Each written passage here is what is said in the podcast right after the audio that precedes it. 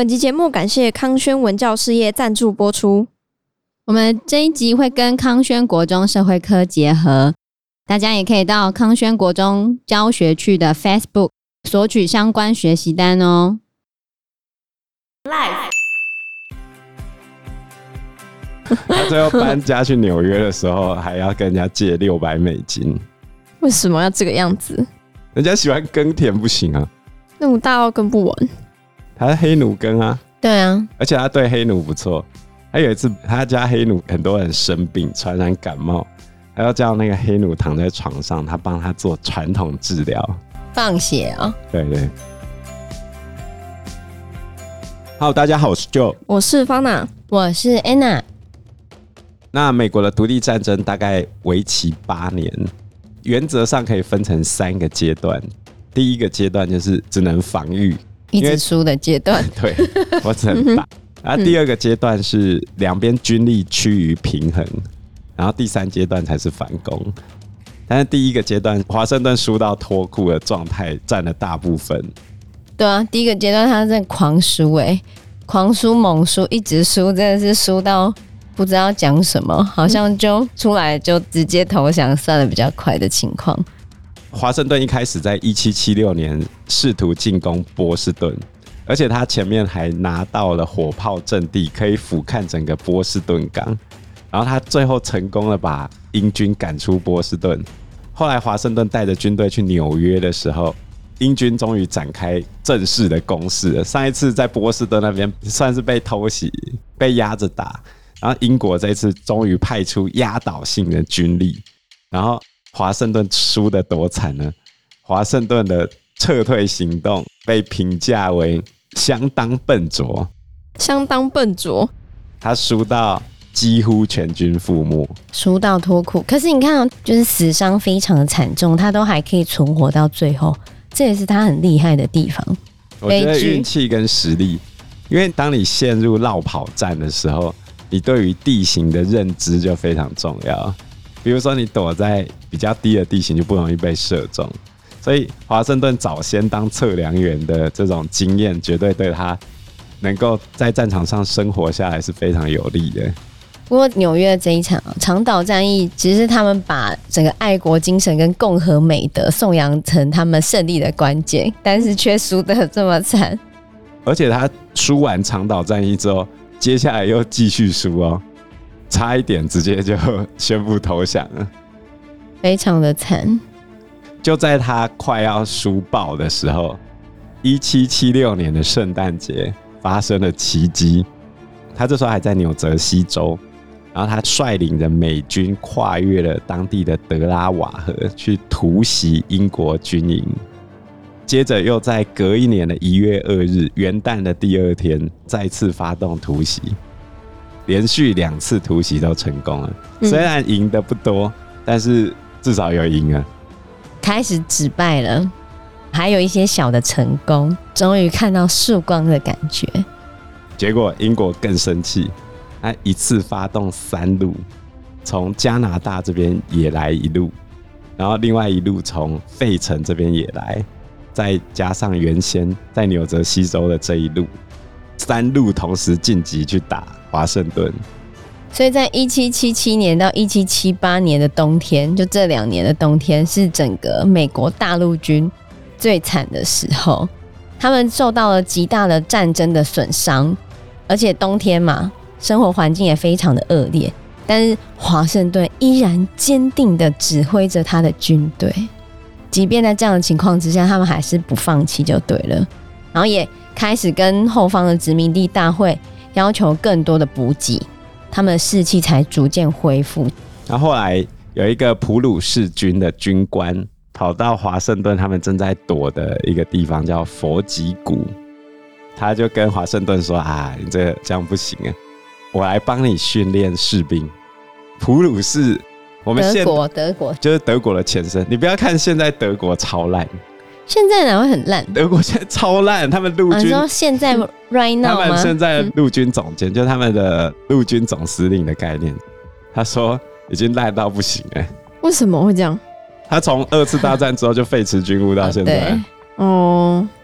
你无法想象德国有多烂。我们台湾可能都可以轻易秒杀他的那种烂，是吗？真的假的？真的啊！你这样讲，我觉得有点难以难以相信。对，他们就没有那么多武器，他们已经没办法再继续援助乌克兰啊。哦，我们没有那么多武器，你不要小看我们台湾好不好？我们台湾飞弹的作战能力世界第三呢。哦，超强。好了，反正我们也不应该想着说我们可不可以哪一天付诸实现，也不要，真的。对，嗯，汤嗯汤。那总而言之呢，现在很多军队的作战方式都是普鲁士当时留下来的，包含我们排队那种的方式，都是普鲁士人。那这个普鲁士军官叫做佛里德里希·冯·斯托伊本啊，反正不管了，总而言之，他中间藏了一个“冯”这个字，嗯。他应该是原本普鲁士贵族的后裔啊，然后他就跑去自告奋勇，跟华盛顿说：“我帮你训练军队。”结果在佛吉谷的训练告一段落之后，全新的大陆军终于诞生了，在一七七八年正式出动。而且这时候，美洲的谈判者呢也帮忙拉了一些斗内。美军独立跟英国打了三年之后，他们终于拉到了一个强大的支持者。你知道去拉赞助的这个人是谁吗？谁？富兰克林。你猜他拉到了谁的赞助？是我认识的人吗？呃，不是人，是一个国家，哦，是一个国家。英国最大的敌人，世仇啊，世仇。最想要看英国代赛的，法国。对啊，没错。因为之前七年战争的时候还记得吗？嗯，他们打了七年，英国不是赢得很爽吗？那现在法国看这样子的态势，觉得嗯，现在加进来可能有机会让美洲殖民地赢哦，所以他们就终于愿意加进来。所以法国就成为美国人最大的斗内者。后来的那个自由女神像也是他们送的哦，对，因为他们斗内了美国，让美国可以赢得独立战争。因为法国它其实有很大的陆军，还有强大的海军，但是它一开始加进来的时候，它其实算是提供金钱的帮助。法国正式加入之前啊，华盛顿就带领佛吉谷刚训练出来这一批军队哦，正式出发。他攻击从费城前往纽约的英军，新训练出来这支军队果然战斗力就比较好。正面的对决之中，跟英军打成了平手。然后，因为这场战役的胜利，让整个作战的局势好转。那法国人在富兰克林的游说之下，他就看，哎，有机会啊，有机会赢啊。于是正式跟美国结盟。法国加入之后，就进入了第二阶段，胜利的天平就开始从英国的手上翘回到美国这边，大概五五波。后来法国人觉得，哇！我自己懂那他还不会赢哦，我们必须要再加点赌注。于是他就在找谁也很讨厌英国，还有谁？在法国人的帮助之下，跟富兰克林到处去游说嘛。法国后来就帮富兰克林找来另外两个赞助商。谁最讨厌英国人？你想哦，当初美国人在抵制英国货的时候，谁卖东西给美国人？荷兰。没错。荷兰外号叫海上马车夫，他们跟英国在海上争斗这个贸易路线的时间由来已久啊，当然不是很爽英国人，而且之前荷兰人也打输过英国人。所以报仇的机会到了。我觉得英国，你看自己之前树敌众多，真的有仇报仇，没仇练身体啊。国际局势就是这么瞬息万变，非常的刺激啊！你在赢啊，你在赢啊！对啊，英国就是连续赢，最后招致了大败。对啊，再来还有一个国家，曾经在大航海时代打造了无敌舰队——西班牙，结果被英国人。打到海里去喂鲨鱼去了，没错，西班牙也加入了斗内的行列。这些仇人全部都一起回来报答他了，真的。所以胜利的天平又再次倾斜，倒向大陆军。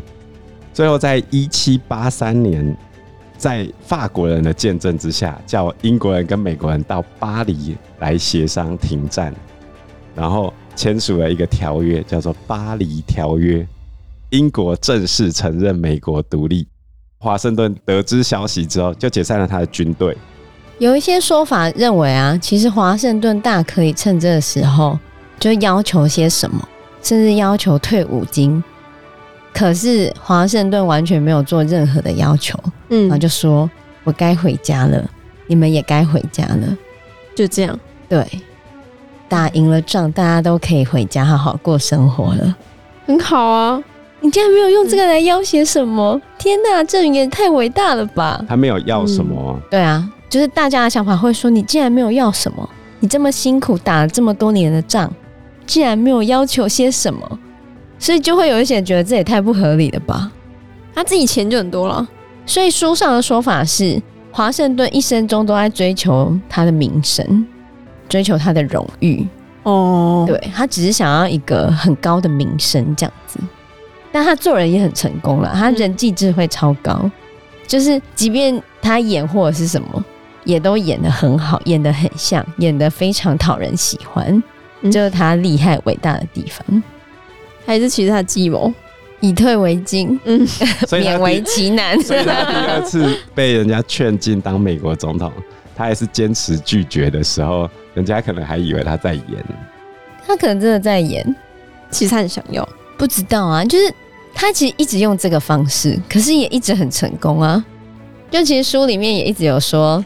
华盛顿会一直用他的勉为其难来，然后来提高他的权力，来包装他的野心，假装他自己谦虚这种。我觉得也没有到，也没有到假装哦，但是可能就是他的一种手段，他很会使用这种手段来获得他想要的东西。我觉得他有操弄人心的能力啊，嗯，他知道在那个时间点他要什么。最后他拥有的庄园有八千英亩那么多。八千英亩它有多大？三十二平方公里，这样大概多大？三十二平方公里，知道多少吗？差不多就六乘六啊！你想一想，六公里可以到什么地方去啊？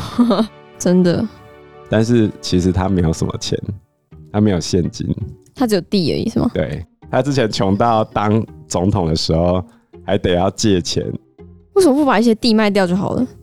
我觉得他很北蓝，他最后搬家去纽约的时候，还要跟人家借六百美金。为什么要这个样子？人家喜欢耕田不行啊？那么大到耕不完。他是黑奴耕啊。对啊，而且他对黑奴不错。他有一次，他家黑奴很多人生病，传染感冒，还要叫那个黑奴躺在床上，他帮他做传统治疗。放血啊、喔！对，对对，你这样讲感觉很像在倒反法，你在讲什么？那他真的认真想要帮他们治疗啊，然后他就帮他们放血，因为他自己最后的时候也是有被放血，那个时候就是觉得放血可以救人，有点类似我们的中医啦。哦，但是可能中医比较有理论根据，他们就是放血这样子。嗯，隔天的时候，他那些黑奴全部死掉。他最后不死的时候也是被放血死的啊！放血是怎么样？这样血流是吗？因为他们认为身体里面有病菌，对，你让病菌随着血液流出来之后，那、欸啊、你再造新的血不就好了吗？那个放血是要放血流很多的、欸，像他就对，就流了在温水几公升这样子、欸，一两公升诶、欸，哎、欸，夸张 哎，所以华盛顿他最后死的时候是他感冒引起发烧跟喉咙痛。本来没有很严重，但医生哦，医生帮他用放血疗法，然后他就死了，失血过多，这真的很荒谬哎、欸！那个年代啊，哦，所以不能拿现在的年代来看那个年代。好，后来美国独立成功之后，华盛顿在一七八九年成为历史上唯一一个无异议投票当选的总统，唯一一个。然后华盛顿终于得到现金的收入了。当时候美国总统的年薪两万五千美元，不要小看两万五千美元，现在好像六七十万这样，大概七十几万嘛。当时候比较多，嗯，大概有多多呢？是全美国最多，他应该是当时候全美首富哎，那很多哎。然后但是他不是拒绝他的总统薪水吗？对，他不要。你看多伟大，他没有为了钱。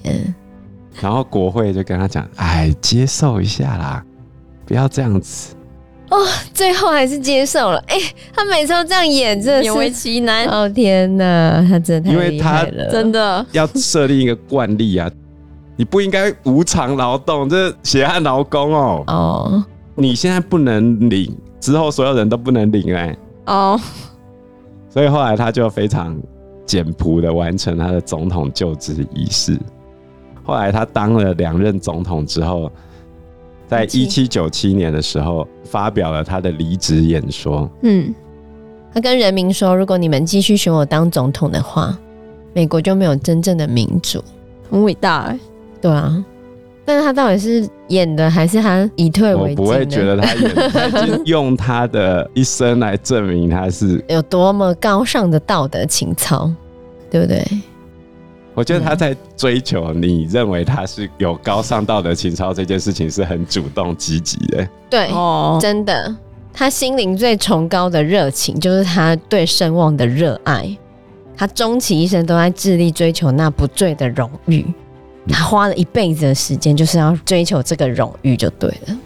他在他的告别演说中提出了四个忠固。他认为美国不应该有地方主义。以免整个国家散掉，然后再来第二个是反对政治派系，大家斗来斗去，大家不要吵。因为华盛顿原本做完一任就不想当了，嗯，结果后来大家吵得太凶，于是有人去求他，去拖他，把他从家里面拖过来，跟他讲说，如果不是你压不住场面的，所以他后来告别演说就说，大家不要这样子吵，君子之争啊。可是其实还是没办法，像最近川普不是又被逮捕，然后又要被起诉之类的，反正大家就斗嘛，很难呐、啊。所以华盛顿提出第三个，宗教跟道德是人类幸福的重要支柱，我们应该要有普及知识的机构。当大家有知识之后，我们就知道要保持我们的宗教跟道德观啊。然后最后和其他国家保持中立关系。这个也就成为美国孤立主义的重要的源头。华盛顿的一生大概就是这个样子，其实也是美国建国的历史过程。但是我要声明一下，就是美国在独立过程中是有非常多人共同的努力下才成功的。我们只是利用华盛顿的一生，把整个美国独立的过程带过一遍。嗯，那所有的成功都不是一个人的努力而能够成就的。